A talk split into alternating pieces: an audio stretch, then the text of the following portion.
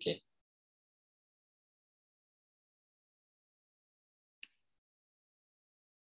Mr. Style. Dean, you can start. Well, thank you so much. Muchísimas gracias. Es un enorme placer para mí el presentar en esta entrevista a un gran árbitro, el señor Gary Born. Y me gustaría saludar a todos aquellos que nos están acompañando en esta actividad.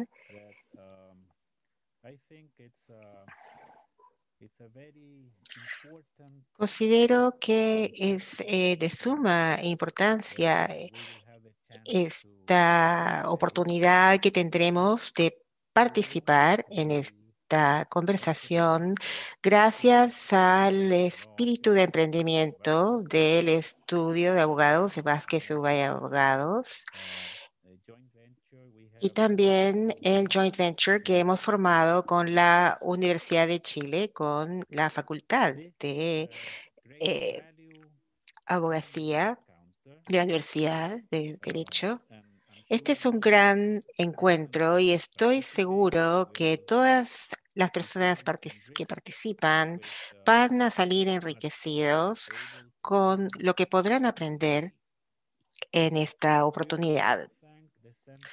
También nos gustaría agradecerle al Centro de Arbitraje y Mediación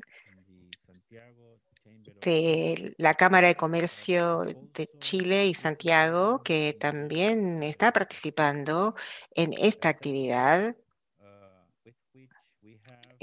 La CAM tiene estrechos lazos con nosotros. Varios de nuestros exalumnos participan como árbitros en esta organización.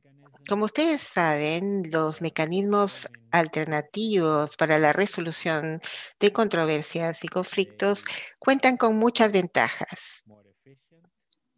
Son más eficientes, son mucho más rápidos y también le dan un mejor uso a los recursos y a veces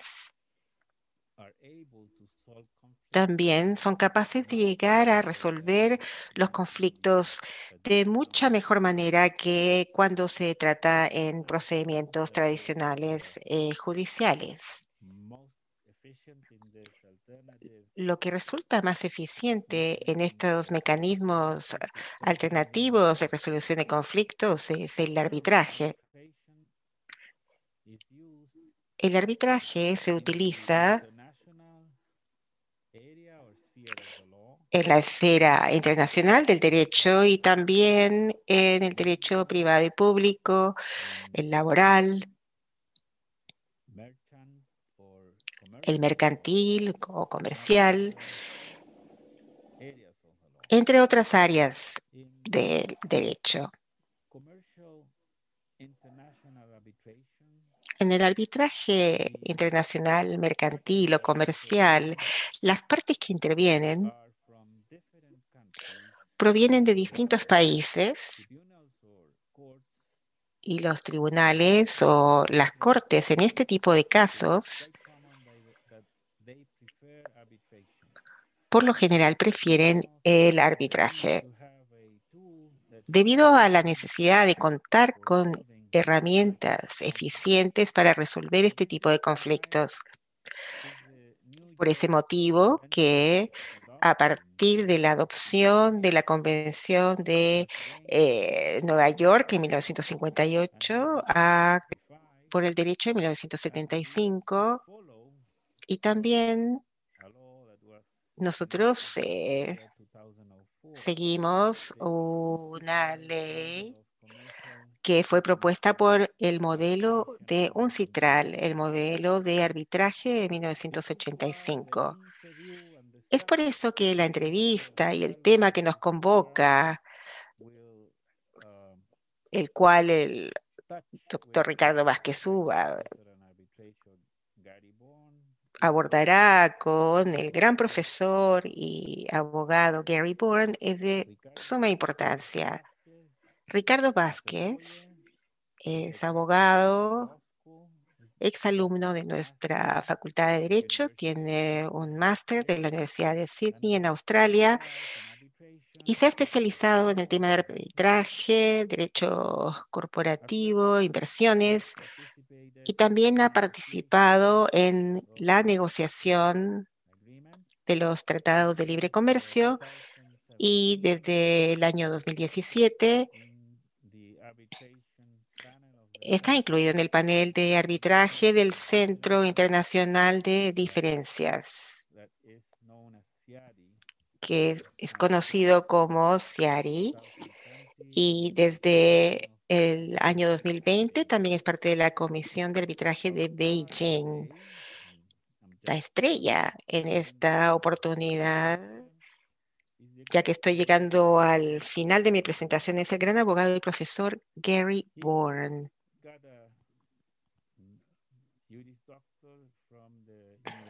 Él recibió su título de la Universidad de Pensilvania.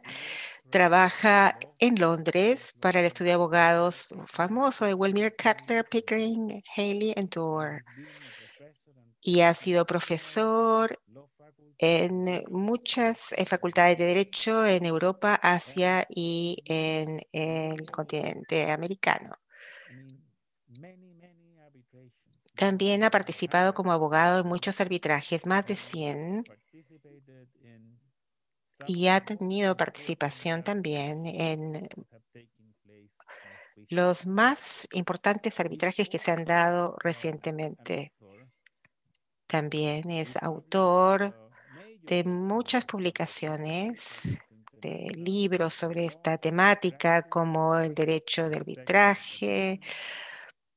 En su segunda edición, el año 2016, y también el litigio civil internacional en los tribunales de Estados Unidos, la sexta edición en el 2018, y probablemente su obra más reconocida es la obra monumental que ha hecho en el arbitraje internacional y que fue publicada por primera vez en el 2009 en 2 volúmenes.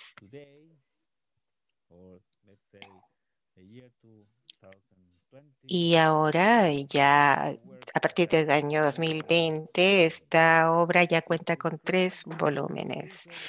Describe y da una introducción a todas las temáticas más importantes relativas al arbitraje. Y en este libro se puede encontrar todo lo que necesita un profesional en este ámbito para tratar temas de arbitraje internacional. Es ciertamente la obra más importante en la temática en la actualidad. Yo fui estudiante del profesor Michael Reisman y también de Mirjan Damaška y de Owen Fiss en la Facultad de Derecho de Yale, así que tengo perspectivas bastante conflictivas con respecto al arbitraje. A veces me levanto y digo, deberíamos seguir el arbitraje y tratar de intentar de ocupar el arbitraje lo más posible. Y ahí aparecen todas las lecciones que aprendí a partir de Michael Reisman, que participó en muchos arbitrajes importantes. Y otros días escucho la voz muy potente del profesor Damaška, que también escribió un gran tratado en contra del arbitraje. Por lo tanto, yo me encuentro entre estos dos mundos, profesor Born, y estoy sumamente interesado en escuchar su conferencia. Debo disculparme porque no podré permanecer durante toda la entrevista, porque tengo otras responsabilidades como decano, pero sí lo escucharé por algunos minutos. Nuevamente le agradezco a Ricardo Vázquez, a su estudio de abogados y al Centro de Arbitraje y Mediación de la Cámara de Comercio de Santiago. Todos mis mejores deseos para esta conversación y los participantes. Y le agradezco muchísimo por su paciencia al escucharme. Muchas gracias. Muchas gracias, decano. Macarena, por favor.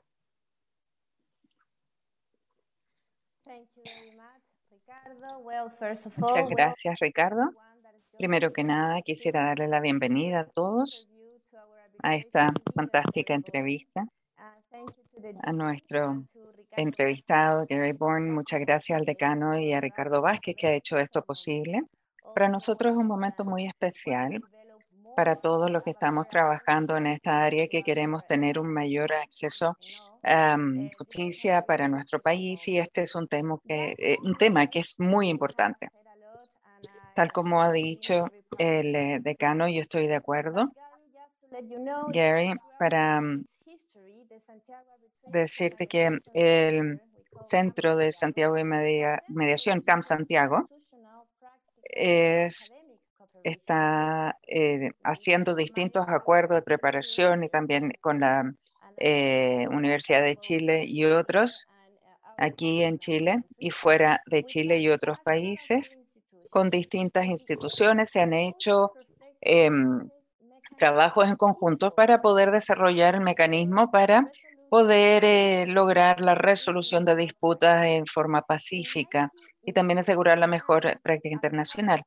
El 2009, como parte de un fortalecimiento de la presencia internacional, el centro CAM firmó un acuerdo de cooperación con SIAC, el centro de ustedes, el centro que ha presidido por mucho tiempo, con la propuesta de recomendar mediadores y arbitradores a solicitud de la otra institución, y en segundo lugar también organizar conferencias, seminarios de interés mutuo.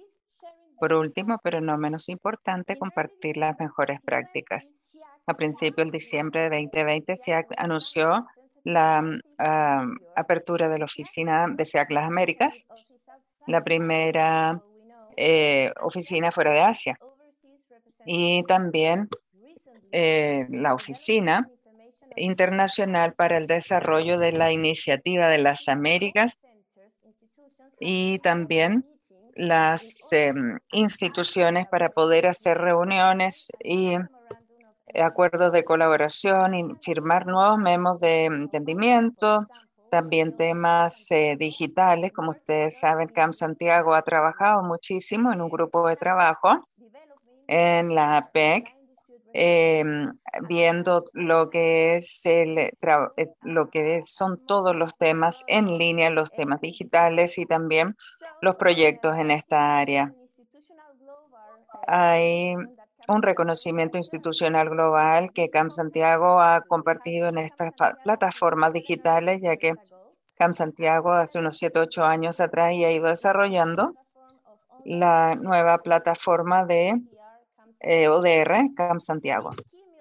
Esta va a reforzar el compromiso de ambas instituciones para poder aprovechar el beneficio en esta era digital. Lo que hemos hecho durante las últimas semanas ha sido posible gracias a la participación de las siguientes personas: Adriana Wilson, la cabeza de SIAC American Office, Eugenio Gómez, también de la SIAC American Office, Elina Melimeshkaya, una árbitro rusa muy conocida, vive acá en Chile y también es académica y consejera en Santiago; Laura Aguilera, jefe de estudios y asuntos internacionales, que ha estado en Japón y aprendiendo y conociendo sobre lo que es la tecnología ODR y también sobre los ADRs; Karina Steter, que está a cargo del desarrollo de R, y mi persona. Muchísimas gracias por la confianza de su centro CAM Santiago. Esta es una nueva puerta que se está abriendo, no solamente para el centro, sino también para todos y cada una de las personas que están trabajando ahí, todos los abogados en Chile que quieren, se acercan a nosotros para poder buscar mejores formas de resolución de conflictos, y tal como la mediación y el arbitraje, que es una muy buena forma de poder iniciarlo. Muchísimas gracias. Ha sido un placer haberlo conocido hace un par de años en Perú. y espero que esta sea otro encuentro de muchos más.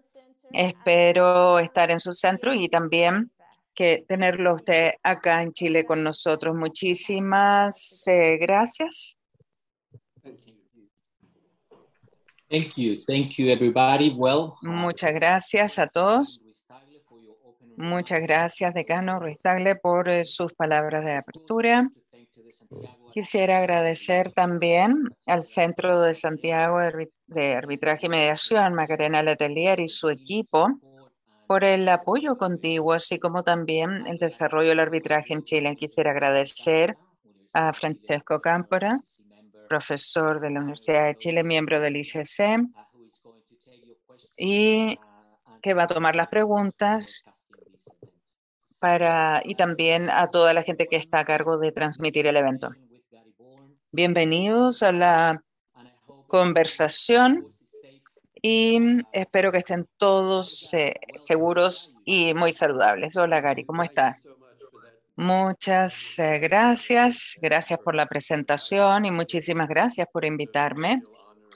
Ha sido un honor para mí y es un placer, aunque sea virtual, pero estoy con ustedes y muchísimas gracias a la Escuela de Derecho de la Universidad de Chile, al decano Magdalena, a ti, Ricardo, Francesca, que los conozco personalmente y sé que se han hecho un gran esfuerzo para hacer esto posible.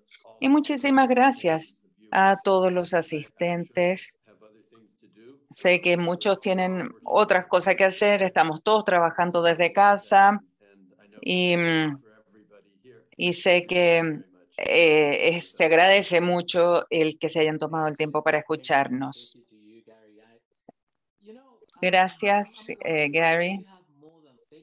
Me pregunto, tienes más de 30 años de experiencia en esta área. ¿Y por qué entraste en esta área? ¿Por qué escogiste lo que es arbitraje comercial, más allá de otro campo? Muy buena pregunta. Quizás porque tenía dificultad a lo mejor encontrando otras áreas de trabajo y me quedé sin alternativa.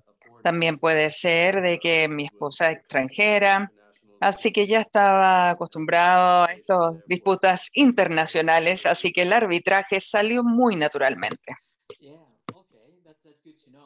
Bueno saberlo. Nosotros sabemos que tratas con arbitraje, litigio, ya sea local e internacional. El arbitraje, es un procedimiento hecho a la medida, entregándole a las partes la oportunidad de poder resolver los problemas. ¿Crees que esto es un campo justo? Más justo que el litigio, que lo que es el litigar en sí mismo. Bueno, este es un tema que nosotros hemos visto y el decano también se pregunta esa pregunta todos los mañanas, como él dijo.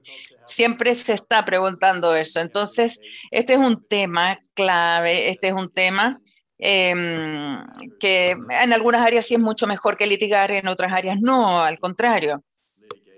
Y también puede ser incluso litigio en tribunales internacionales o quizás en algunas áreas donde puede haber quizás una institución financiera que necesita llevar a cabo algún tipo de proceso.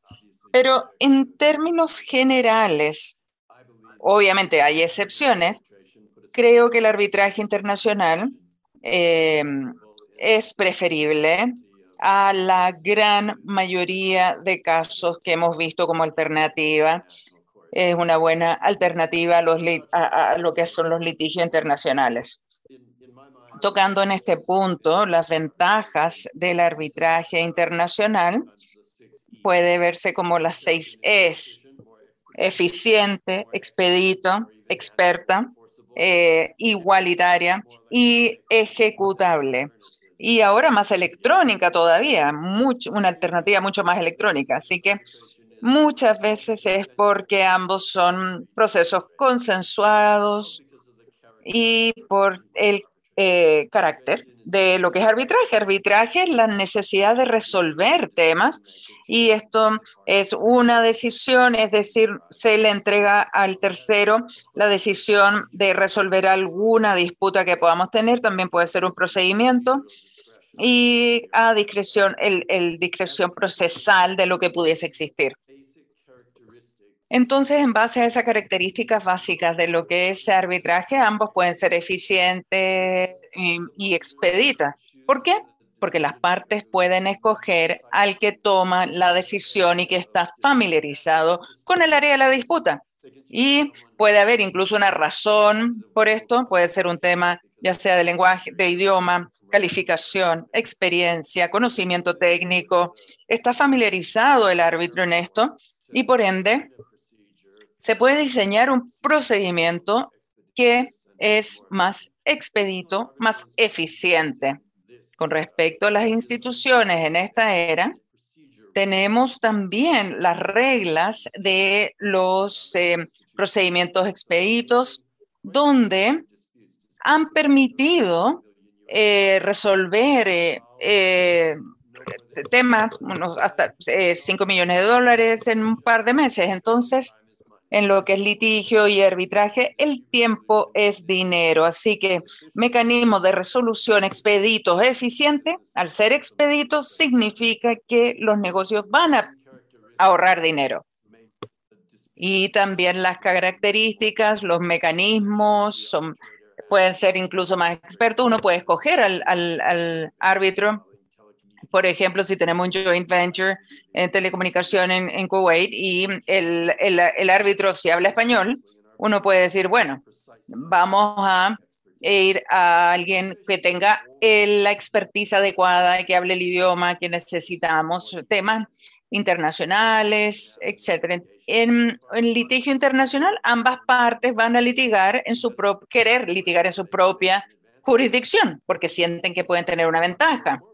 Ambas partes pueden incluso avanzar ahí en sus propios países, en distintos, para poder obtener algún juicio favorable. Pero esos juicios no son reconocidos o aplicables en otras jurisdicciones. Por otro lado, el arbitraje internacional involucra también lo que son las disputas, pero eso se hace en un lugar neutro, donde se comprometen y son independientes, imparciales, y removerlos en caso de que haya algún conflicto de interés. También hemos visto muchas referencias en los acuerdos internacionales y también en lo que han sido las razones de otorgamiento, los acuerdos. También hay una premisa de aplicabilidad, de ejecución, y esa es la forma de resolución. Me gustaría, Gary, decirte sobre lo que es el Convenio de Nueva York, sobre ese tema. Ha sido interesante el tema con respecto a lo que es la expedición de arbitraje. Uno de los temas es el costo del arbitraje. Entonces, si tenemos la regla de ICC, la de la SIAC y otras, y que han incorporado también el fast track, los procesos acelerados, ¿crees que estos procesos acelerados pueden ser utilizados en estos casos? Es posible. Permit fast track proceedings in cases, for example, of exceptional urgency, even if they're larger value. One has to be careful. One always must give parties an opportunity to be heard to ensure basic due process. Hay que tener cautela para asegurarnos que tengamos asegurado un procedimiento justo, si es de $2.000 millones, por ejemplo, y que tiene que ver con temáticas muy importantes de principio. Uno no va a querer ser demasiado expedito. Las partes en ese mismo caso, a pesar de que quieren ahorrar fondos, prefieren tener un procedimiento en donde aseguran contar con una completa oportunidad de plantear su caso debidamente. Me gustaría remontarme a su primera pregunta brevemente, porque la verdad que me olvidé de hacer un comentario que quería hacer. En este caso, El arbitraje internacional ahora es mucho más electrónico que las alternativas. Se está trabajando de forma remota en la mayor parte del arbitraje internacional, mientras que en muchos tribunales nacionales los jueces, la verdad que se les hace difícil este tema de la nueva tecnología. Y en algunas jurisdicciones ha habido desafíos significativos con estas audiencias remotas. Por lo tanto, el arbitraje internacional se ha transformado en algo más electrónico también. Lo que me gustaría decir acerca de lo que se comentó anteriormente es que teníamos un artículo del profesor Fisk que hablaba de la resolución, del settlement.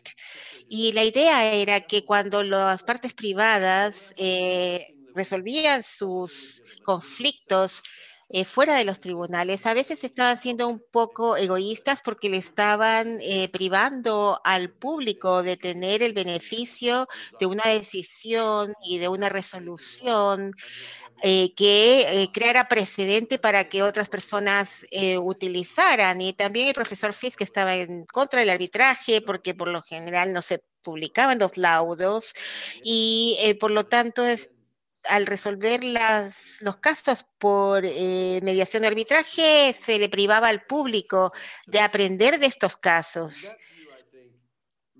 Esa perspectiva yo creo que planteaba un malentendido de lo que es el arbitraje. Esto obviamente en donde se practica el civil law, en ese caso quizás puede ser bastante real, pero los tribunales en este momento no tienen demasiados casos en los que pueden operar. En algunas de las jurisdicciones en donde se aplica el common law, vemos que los tribunales están sobrecargados, toman decisiones demasiado apresuradas y por eso la mayoría de los jueces en estas jurisdicciones en donde se aplica el derecho común, el common law, creen que debería haber tanto mediación como arbitraje para poder aliviar esta especie de cuello de botella que existe en los tribunales.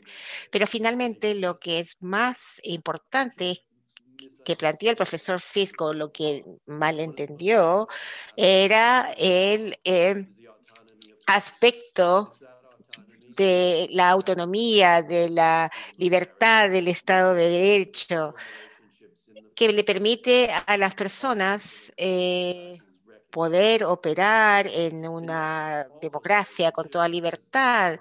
Ahora, todas esas relaciones, debido a que somos humanos, tienen fallas y obviamente que aparecen conflictos, tal como lo que mencioné cuando respondí su primera pregunta. El aspecto de la autonomía tiene que ver con el resolver las relaciones, de reparar cuando algo está en conflicto, con el libre albedrío, por supuesto, de las partes. Quienes arbitran o actúan de mediadores tratan de resolver de mejor manera. En realidad no es, están tratando de darle en el gusto al público, sino que llegar a la mejor resolución.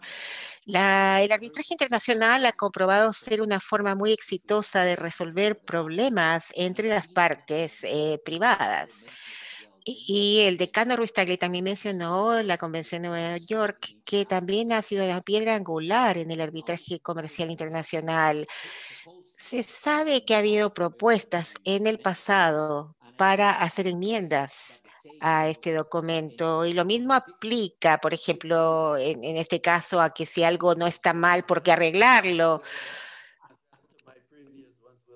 La verdad que me robó las palabras, era lo que quería decir yo también. Esta convención es bastante global, Irak la ratificó en estas últimas semanas, ya es la parte 168 ya que ha adscrito a esta convención y casi todo el mundo se ha hecho parte de esta convención.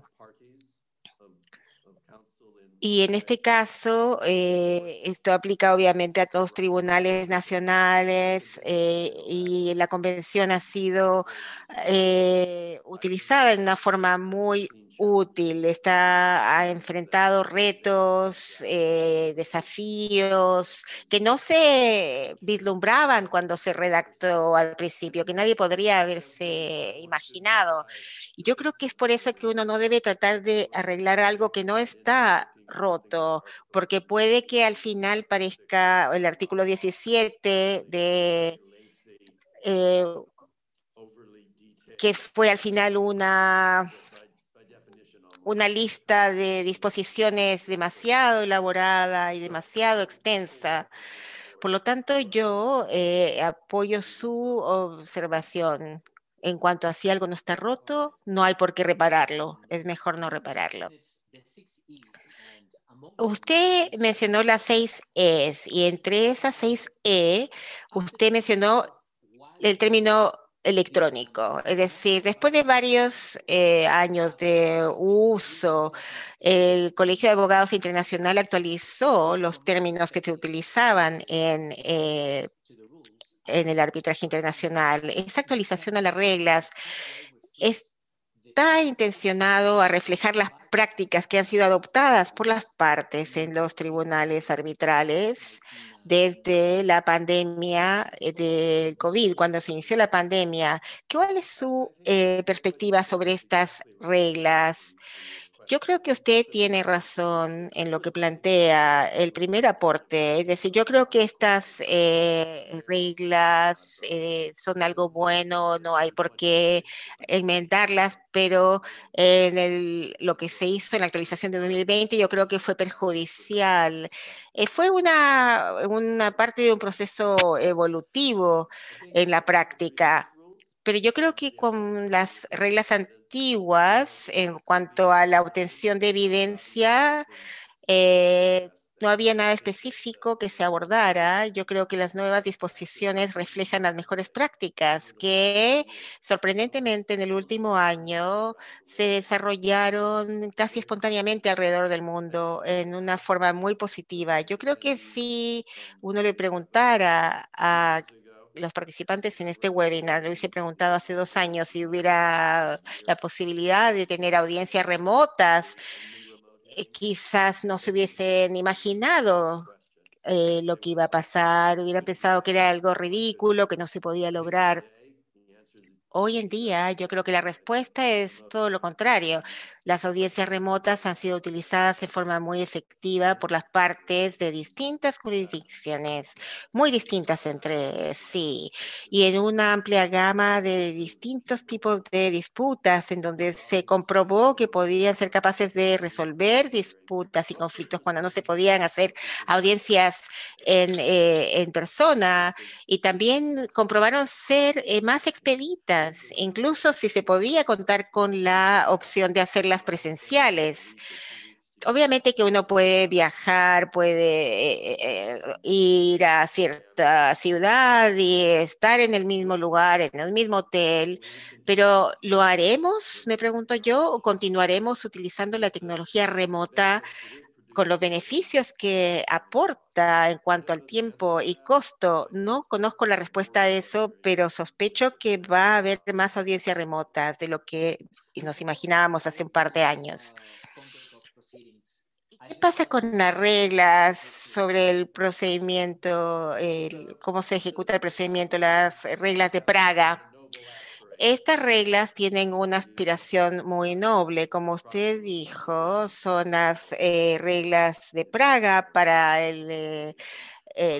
los procedimientos eficientes de los arbitrajes internacionales. Obviamente todos estamos a favor de la eficiencia,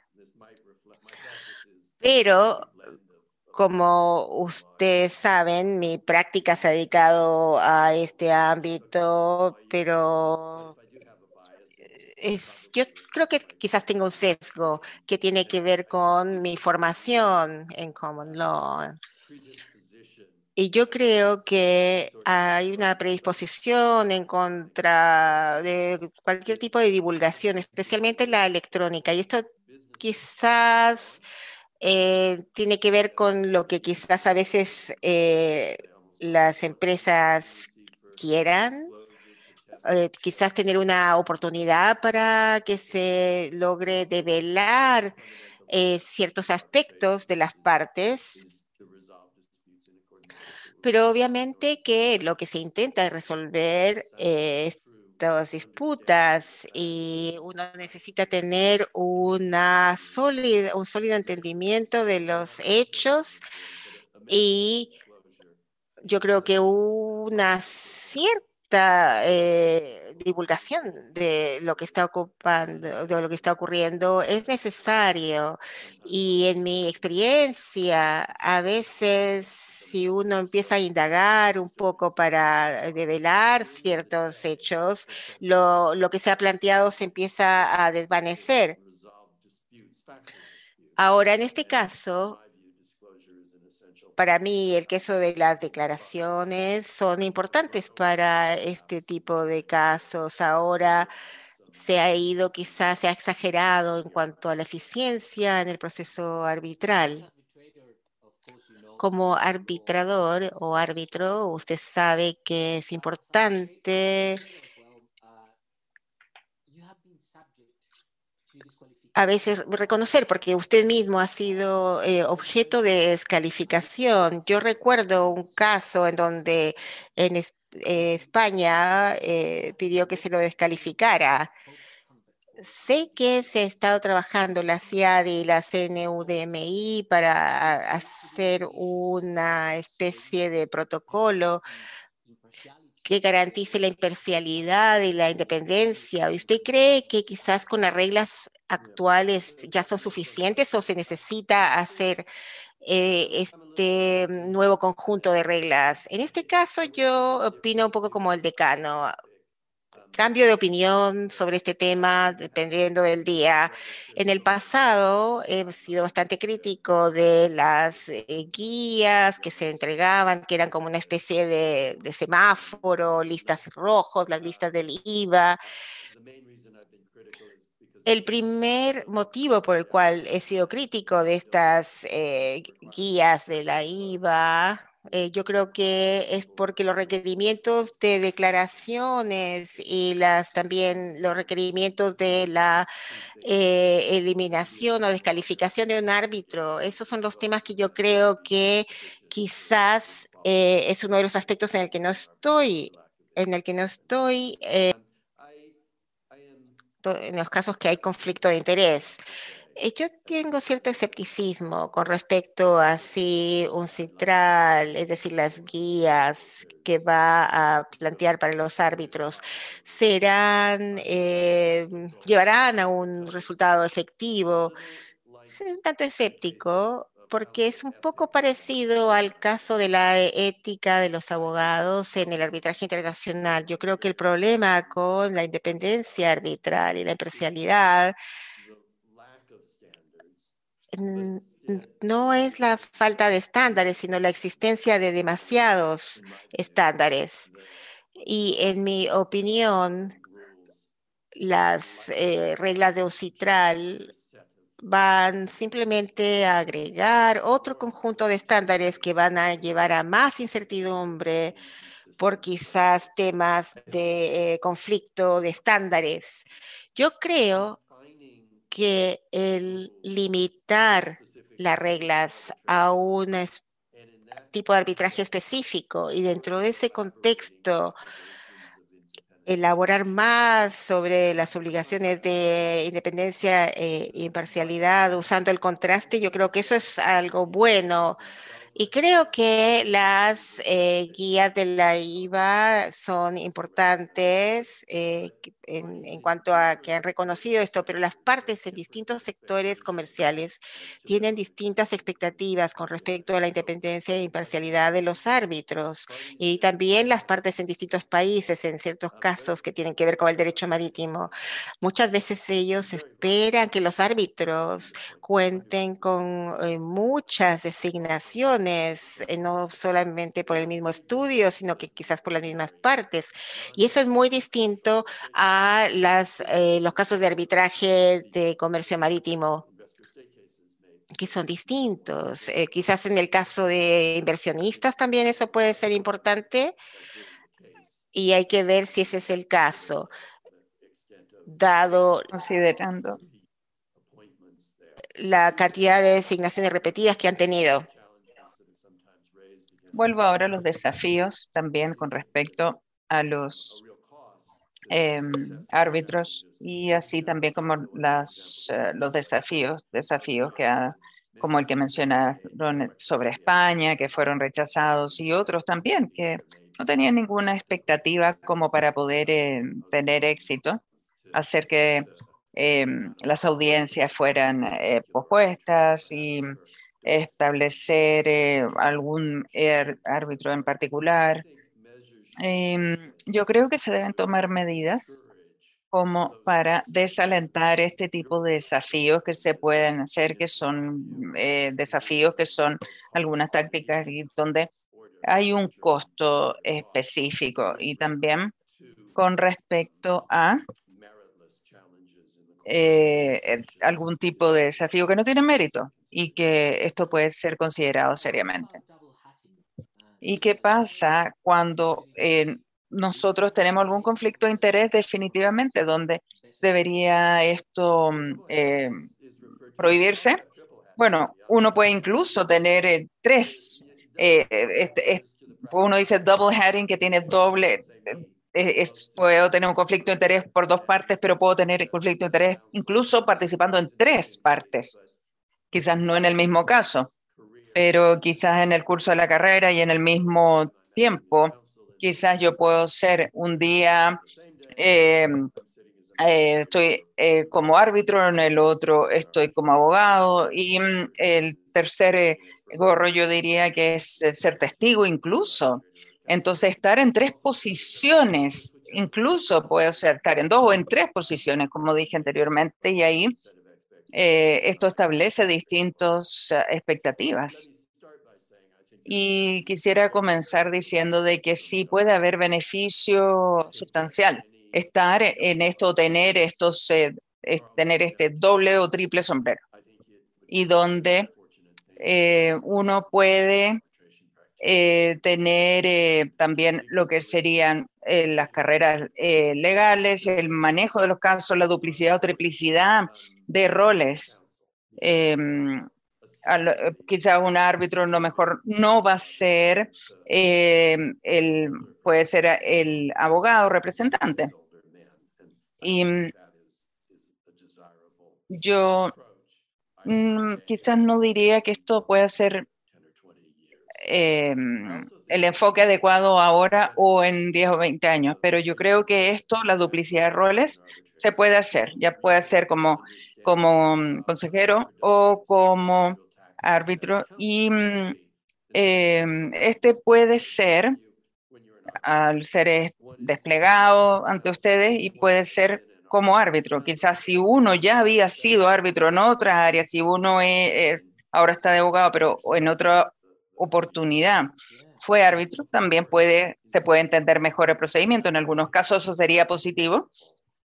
Por ejemplo, en casos puede haber, quizás en el área de inversiones puede haber riesgo sobre la duplicidad de roles. Si uno es árbitro, en el caso, bueno, pueden haber temas similares en lo que uno está arbitrando en comparación con otro caso que puedes tener en paralelo al del cual eres el abogado. Entonces ahí hay que ver, porque puede sesgarse la decisión en el arbitraje como para de repente favorecer a un cliente. Y para ser honesto, bueno, esto es muy poco probable de que uno justamente es abogado de un cliente donde precisamente estás actuando como árbitro en otro caso de ese mismo abogado. Así que obviamente nadie le va a dar mucho peso a un otorgamiento que pueda dar una persona que pueda tener una duplicidad de roles, en particular lo que ha hecho en el pasado reciente. Y también en lo que es la confianza en el proceso arbitral, deben hacer las declaraciones de conflicto de interés, y también sobre lo que es el árbitro, el abogado, si es que han estado en algún instrumento similar o han estado en alguna situación similar, y el tema este de la duplicidad de roles o los dobles sombreros es lo que nosotros hablamos sobre el beneficio sistémico, y donde uno tiene que ver, bueno, qué es lo que tenemos, y de ahí se imponen las restricciones. Quisiera entrar a lo que es el arbitraje en inversiones, pero tu opinión me recuerda algunas palabras que escuchamos, que la capacidad de decidir no es, es algo que uno aprende, sino más bien esto es algo que se desarrolla con la práctica. Esta es una habilidad desarrollada con la práctica y también con el sentirse seguro de sí mismo. ¿Qué es lo que los que van a ser asignados, por ejemplo, por primera vez como árbitros, qué les puedes decir? Bueno, el primer trabajo como árbitro es como que pescaste el primer pescado o comprarte el primer auto. Siempre es más difícil. Así que es bien difícil responder esta pregunta y servir como un secretario quizás del tribunal puede ser positivo. Te puede asegurar también esa primera asignación. Y tal como habíamos citado a Ibderain, donde hay casos menores y que uno ahí ya va desarrollando las habilidades, donde hay casos menores y uno va avanzando, y los jóvenes abogados también pueden asegurarse de ahí, y así finalmente van a ser designados como árbitros y en los cuales han estado involucrados, y son buenas oportunidades para abogados juniors para poder experimentar esto. También es servir como secretario del tribunal, también en casos. No pagan mucho, pero dan mucha experiencia, y esto es importante. Y la conclusión es entonces que si eso se ofrece, ver cómo decide el tribunal, ver el proceso, eso también te va ayudando a ganar experiencia. Y esto también nos lleva al otro tema del double hatting. Ahora, con respecto a lo que es arbitraje, antes de el régimen de inversión, la Unión Europea ha empujado hacia la introducción de estas tribunales de inversión, sistema de tribunales de inversión, y que une un poco el arbitraje con los acuerdos judiciales. ¿Qué opinas de esta propuesta? Yo creo que es bastante pernicioso y es un paso atrás. Yo creo que esto nos lleva a los capítulos más oscuros de nuestra historia. Yo creo que esto reemplaza un sistema que ha sido caracterizado por independencia e imparcialidad. Tribunales que han sido escogidos por la participación de ambas partes y no una parte solo, predominantemente en la Unión Europea, que es la que escoge los que van a tomar las decisiones y que van a tomar finalmente las decisiones. Entonces, si uno excava lo que es las razones por las cuales está en este tribunal multilateral de inversiones, porque quieren que los inversionistas no tengan éxito en una gran cantidad de casos. Es importante, ¿por qué? ¿Por qué quieren hacer eso? Porque la Unión Europea, los estados de la Unión Europea, por primera vez en la última década, están recibiendo las demandas de los inversionistas extranjeros. Y no a través de los gobiernos a los cuales pertenecen esos inversionistas. Así que la forma en que la Unión Europea quiere ganar más casos no es cambiando las protecciones que tienen y también lo que son los tratados bilaterales de inversión, que lo pueden hacer, sino más bien a través del mecanismo indirecto y ejerciendo control completo de la selección del tribunal, así como también la compensación y la reasignación de los miembros de la Corte. Y así que esto no habla bien de la Unión Europea para nada. El ejercer este mecanismo no es positivo. Entonces, si uno piensa en que el Tribunal Multilateral de Inversión o la Corte Suprema en Chile, donde pueden tocar distintos temas, y también la multilateral de inversión está muy estrecha en esta área. Son todos los miembros en base a estos temas, y ahí tenemos los estados que están decidiendo la disputa en sí mismos y viendo un enfoque que a lo mejor no es satisfactorio en lo que es el derecho internacional. ¿Qué piensas que puede ser el principal desafío para el arbitraje internacional? Ha habido una revolución y tal como lo has mencionado, tú puedes hablar incluso con mayor experiencia que yo. Durante las últimas 2 o 3 décadas en América Latina ha habido una revolución ya. Y el gran desafío es sostener esa revolución. Los países se enfrentan distintos desafíos en ese aspecto. También creo que hay desafíos mundiales que han estado ahí durante los últimos 10 años y que se han manifestado de forma específica en los distintos países. En Estados Unidos, nosotros hemos visto la administración Trump exigir la renegociación de los tratados de libre comercio y también el evitar que los inversionistas entren en arbitraje, alejarse del Tratado Transpacífico. Y uno obviamente va a empezar a ver la introducción de legislación donde quizás pueden ir cortando lo que es el arbitraje en temas locales en los Estados Unidos. Entonces estamos viendo cambios. En otros casos han ido empeorando y lo hemos visto en la Unión Europea.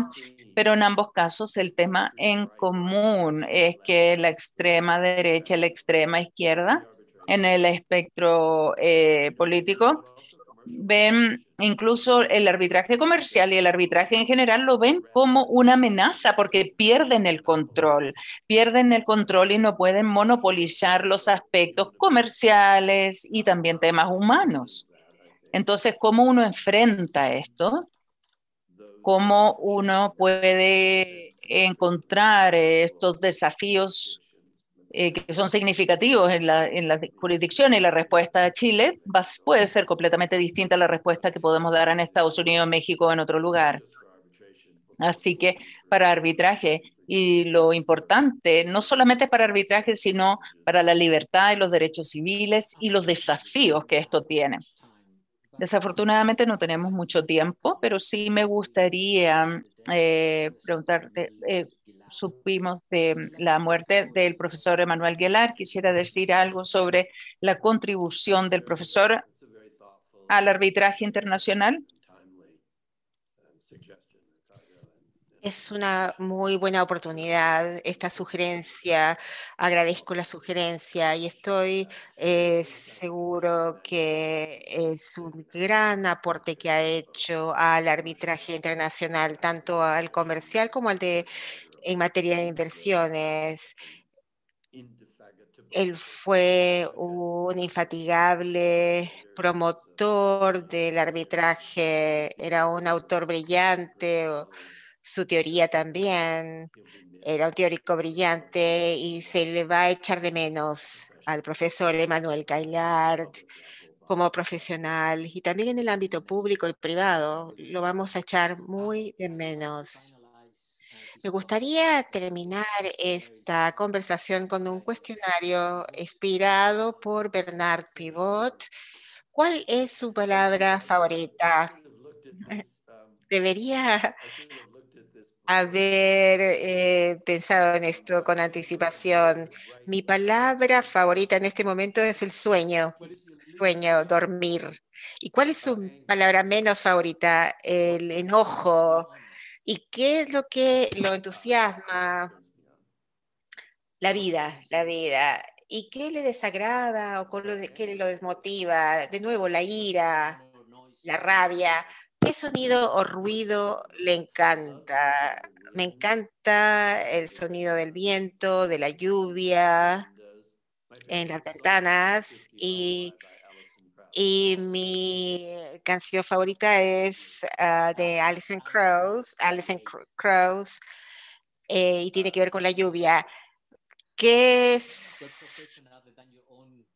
profesión además de la suya le gustaría ejercer? Me encantaría ser un escritor de obras de ficción. ¿Y qué profesión no le gustaría para nada ejercer? De policía. Y si el cielo existe, ¿qué le gustaría escuchar a Dios decir cuando llegue a las puertas del cielo? Que nunca se puede rehacer algo. Bueno, gracias, damas y caballeros. Esto ha sido la conversación con el señor Gary Born. Francesco, gracias Ricardo, gracias por la invitación. Es un verdadero placer estar acompañándolos y estar ante la presencia de Gary. Voy a tratar de no comportarme como un gran fanático, un groupie de usted, pero realmente lo soy. Hay preguntas muy interesantes de parte del público. La primera tiene que ver con si usted puede compartir algún consejo para los profesionales jóvenes que quieren ejercer en el arbitraje internacional, quieren hacer carrera en el arbitraje internacional. Esa es una muy buena pregunta, pero es difícil también. Yo tengo varias formas de responder. Esto quizás va a ser un poco aburrido. Yo diría, trabajen duro siempre, nunca se rindan y traten de llegar a su máximo límite, esfuércense. Quizás no es consejo que ustedes quieran escuchar, y estoy seguro que son consejos que les han dado sus abuelos o sus padres, pero sigue siendo verdad. Además de eso, tratar toda oportunidad, todo caso, todo lo que uno tenga para hacer una examinación cruzada, cuando uno tiene algún cliente nuevo, un conflicto, hay que tratar toda oportunidad como si fuera la última oportunidad que uno va a tener. Uno nunca sabe cuando una oportunidad, quizás un caso de menor envergadura que pareciera no ser importante, un cliente que quizás uno piensa que no va a llevar a nada, uno nunca sabe cuando eso quizás se transforme en lo más importante de la vida de uno y cambie la carrera profesional de una persona. Muchas gracias por ese consejo. Una segunda pregunta, en cuanto a la ejecución y al cumplimiento de las mediciones preliminares entregadas por un tribunal internacional, ¿puede que la Convención de Nueva York sea suficiente por sí sola? Esa pregunta está es muy importante y la he escuchado bastante en las últimas semanas. Debe haber casos en donde se están tratando de hacer cumplir estas medidas de provisionales. En este caso, que se tenga que hacer cumplir este tipo de disposiciones, la pregunta es si una decisión, un laudo que diga que este tipo de laudo a favor va a ser a favor o no. Bueno, si es a favor y es reconocido tanto por el derecho y también por la Convención de Nueva York, en realidad hay algunos tribunales tanto en las jurisdicciones de derecho anglosajón y de derecho civil, dicen que cuando hay un otorgamiento de este tipo de disposiciones, eso no va a ser definitivo, no es definitivo porque a veces es provisional.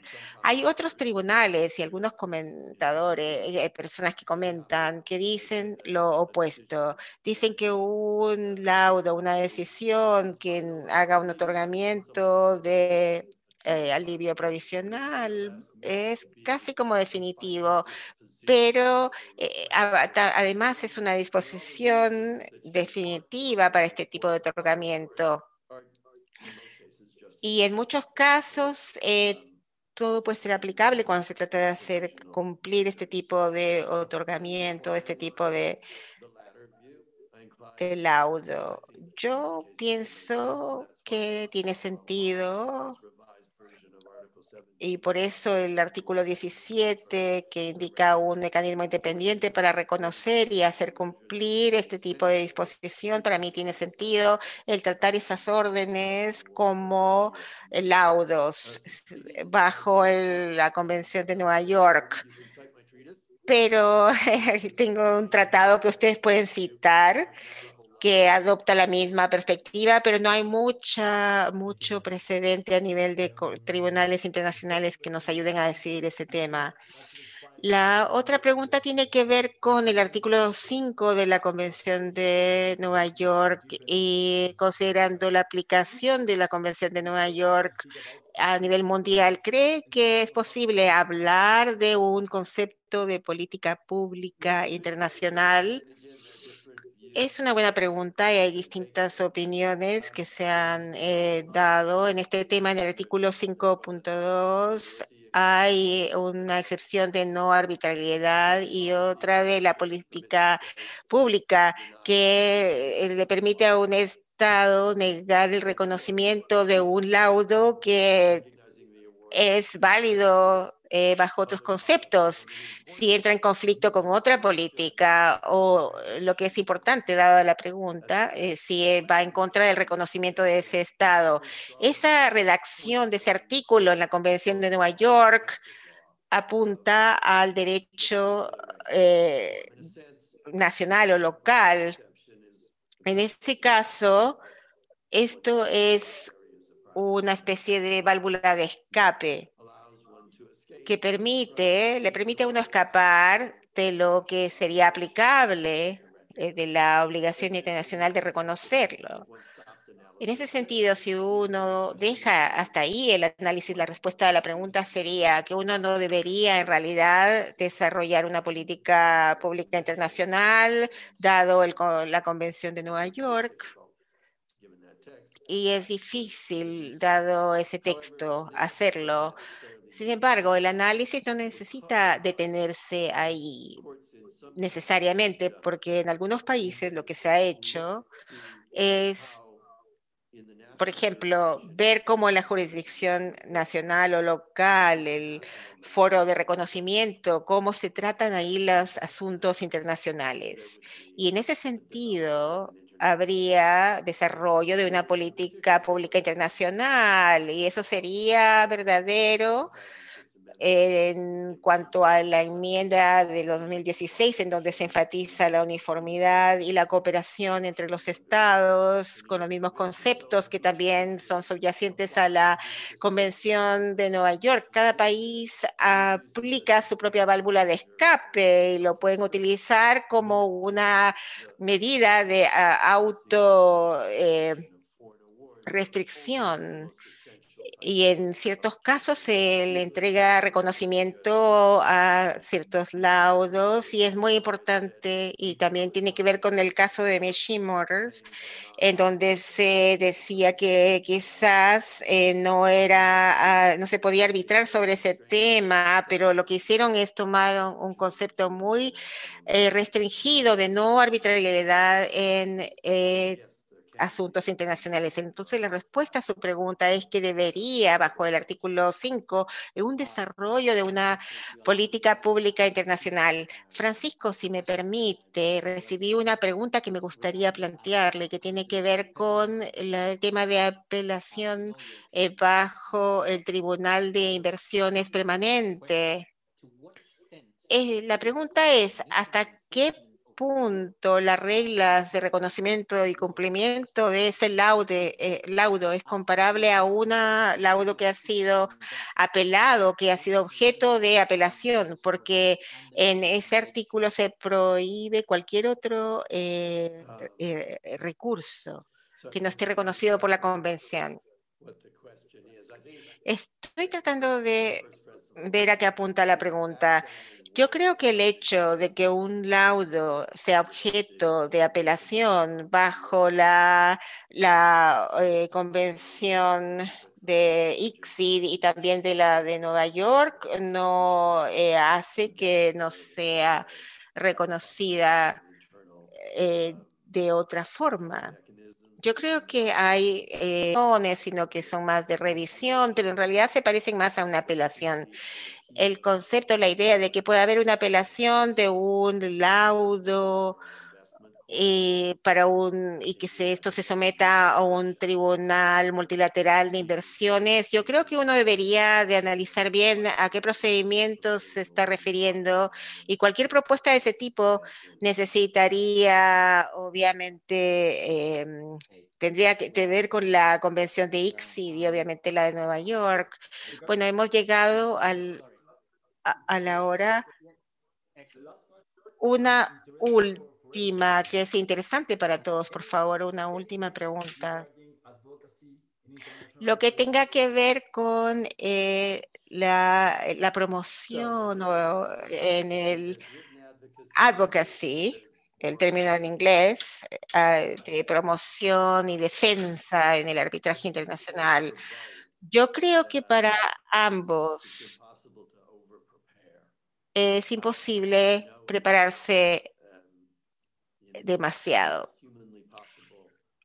conociendo que el mayor detalle que se puede, cuál es el caso, y conociendo bien a las personas con las que está trabajando. Uno no está hablando consigo mismo, sino que está hablando con muchas personas, con muchas partes. Uno tiene que asegurarse de que estén realmente escuchándolo a uno. Lo cual, quizás, como he respondido de forma tan extensa, quizás ya muchos han dejado de escucharme, quizás no han seguido ese consejo. No, eso no es verdad. No es para nada cierto, profesor Born. Ok, muchas gracias, Gary, por su tiempo, por todo su conocimiento que ha compartido con nosotros. Gracias a todos quienes nos han acompañado y esperamos encontrarnos de nuevo en otra conversación. Buenas tardes. Muchas gracias, Ricardo.